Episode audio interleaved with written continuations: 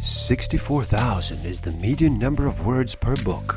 Average person reads about 200 words per minute.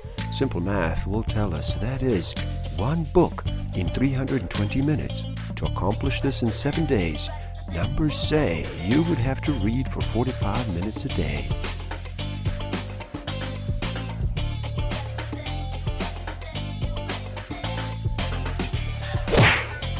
Don't forget to subscribe, hit that notification button, like, comment, and share. Enjoy. Hello, and happy day. How does slowing down sound to you today?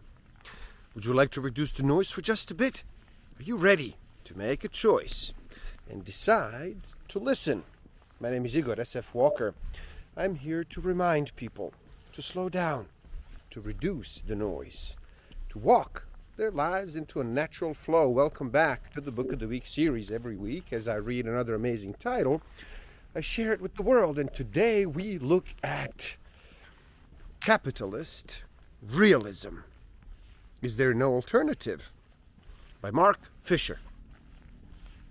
In this video, we take a look at a number of inconsistencies and glitches internal to the capitalist reality program, and the idea that capitalism, in fact, is anything but realistic, and the price of running it is simply too high. Stick around till the end. I will share with you some tools I have and use that will help you tremendously in this game of life. Discover a way to find out what actually motivates you, what innate human need is driving all of your decisions and your behavior. I will share some tools to improve your self-awareness, social awareness, self-management, and relationship management. Capitalism is what is left when beliefs have collapsed at the level of ritual or symbolic elaboration, and all that is left is the consumer spectator trudging through the ruins and the relics. We live in a contradiction, a brutal state of affairs, profoundly inegalitarian, where all existence is evaluated in terms of money alone, is presented to us as ideal to justify their conservatism. Partisans of the established order cannot really call it ideal or wonderful. So instead, they have decided to say that all the rest is horrible. Sure, they say we may not live in a condition of perfect goodness, but we're lucky that we don't live in a condition of evil. Our democracy is not perfect, but it is better than the bloody dictatorship. Capitalism is unjust, but it's not criminal, like Stalinism. We let millions of Africans die of AIDS, but we don't make racist, nationalist declarations like Milosevic. We kill Iraqis with our airplanes, but we don't cut their throats with machetes like they do in Rwanda. And so on. The realism here is analogous to the deflationary perspective of a depressive who believes that any positive state, any hope, is a dangerous illusion. A kind of irony feeds rather than challenges capitalist realism. A film like Wall-E exemplifies what Robert Fowler has called interpassivity. The film performs our anti-capitalism for us, allowing us to continue to consume with impunity. The role of capitalist ideology is not to make an explicit case for something in the way that propaganda does, but to conceal the fact that the operations of capital do not depend on any sort of subjectively assumed belief. It is impossible to conceive of fascism or Stalinism without propaganda. But capitalism can proceed perfectly well, in some ways even better, without anyone making a case for it. Žižek's counsel remains invaluable here. If the concept of ideology is the classic one, in which the illusion is located in knowledge, he argues, then today's society must appear post-ideological. The prevailing ideology is that of cynicism. People no longer believe in ideological truth. They do not take ideological propositions seriously. The fundamental level of ideology, however, is not an illusion masking the real state of things, but that of an unconscious fantasy structuring our social reality itself. And at this level, we are, of course, far from being a post-ideological society, blind ourselves to the structural power of the ideological fantasy, even if we do not take things seriously, even if we keep an ironical distance, we are still doing them. So long as we believe in our hearts that capitalism is bad, we are free to continue to participate in capitalist exchange. Capital is an abstract parasite, an insatiable vampire, a zombie maker, but the living flesh it converts into dead labor, is ours, and the zombies it makes are us. The fantasy being the Western consumerism, far from being intrinsically implicated in systemic global inequalities, could itself solve them. All we have to do is buy the right products. The mental health plague in capitalist societies would suggest that instead of being the only social system that works, capitalism is inherently dysfunctional, and the cost of it appearing to work is way high. But this, I want to argue, is a matter not of apathy nor of cynicism, but of reflexive impotence. They know things are bad, but more than that, they know they cannot do anything about it. But that knowledge, that reflexivity, is not a passive observation of an already existing state of affairs. It is a self-fulfilling prophecy. Reflexive impotence amounts to an unstated worldview amongst the young, and it has its correlate in widespread pathologies.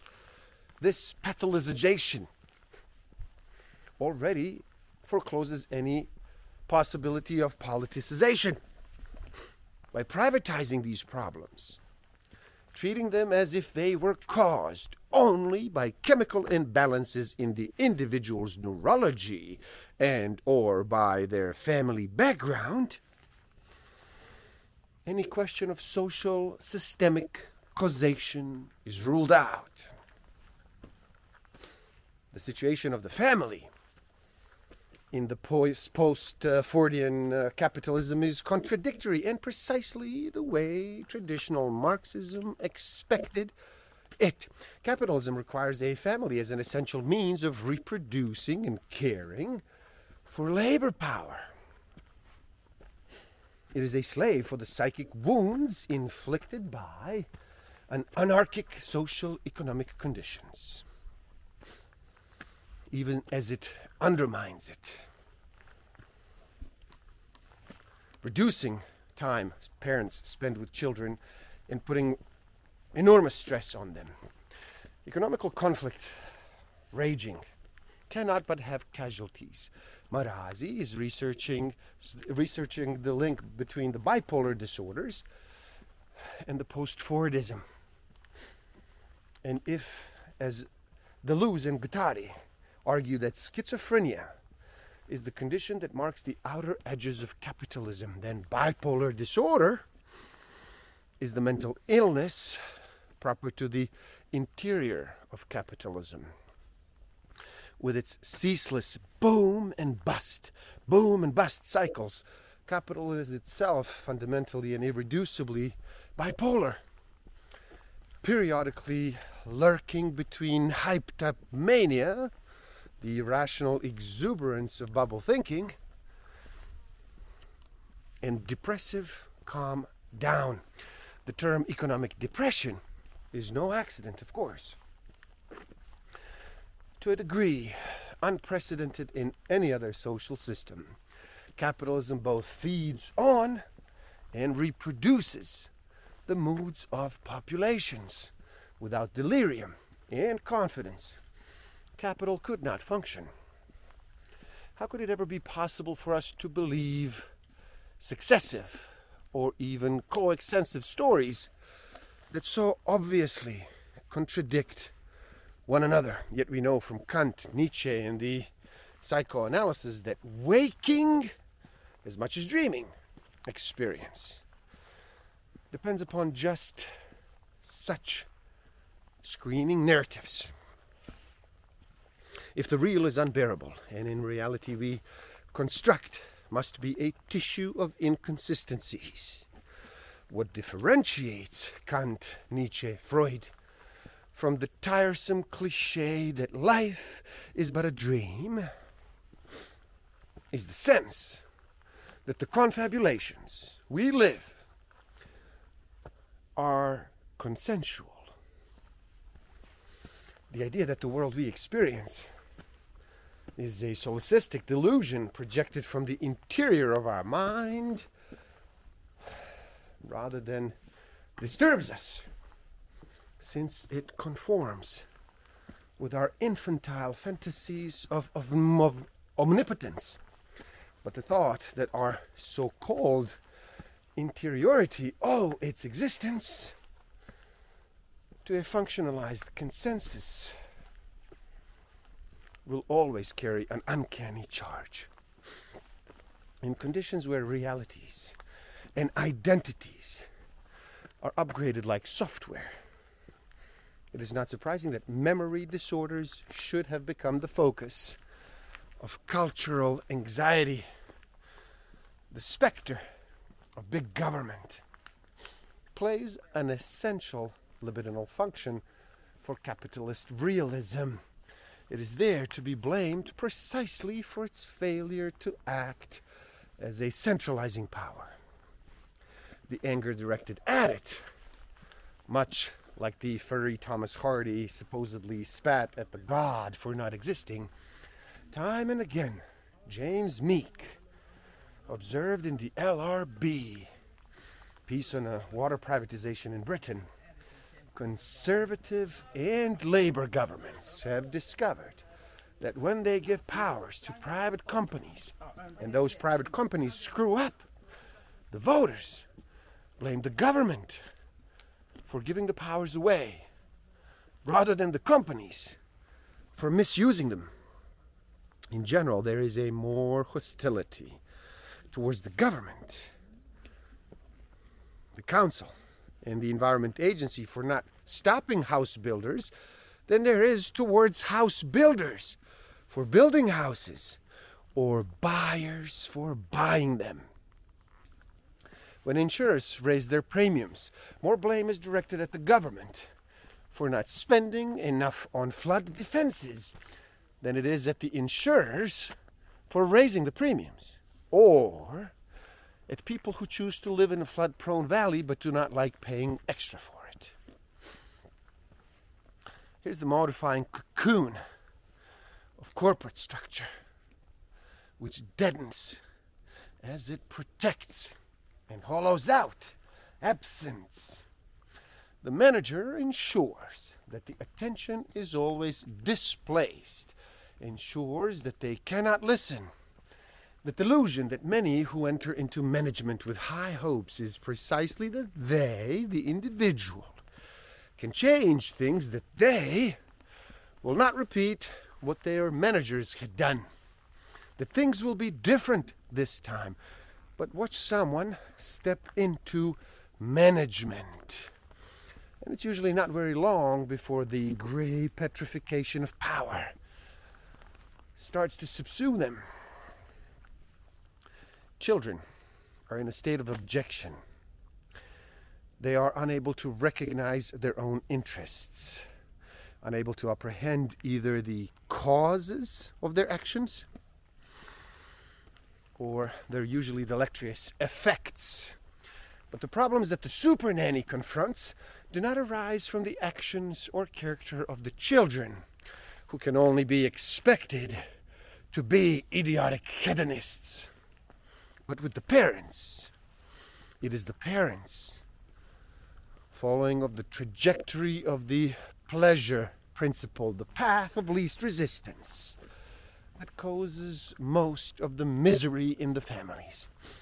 A pattern that quickly becomes familiar, the pattern that patterns pursue easy life, and it leads them to accede to their children's every demand, which become increasingly tyrannical.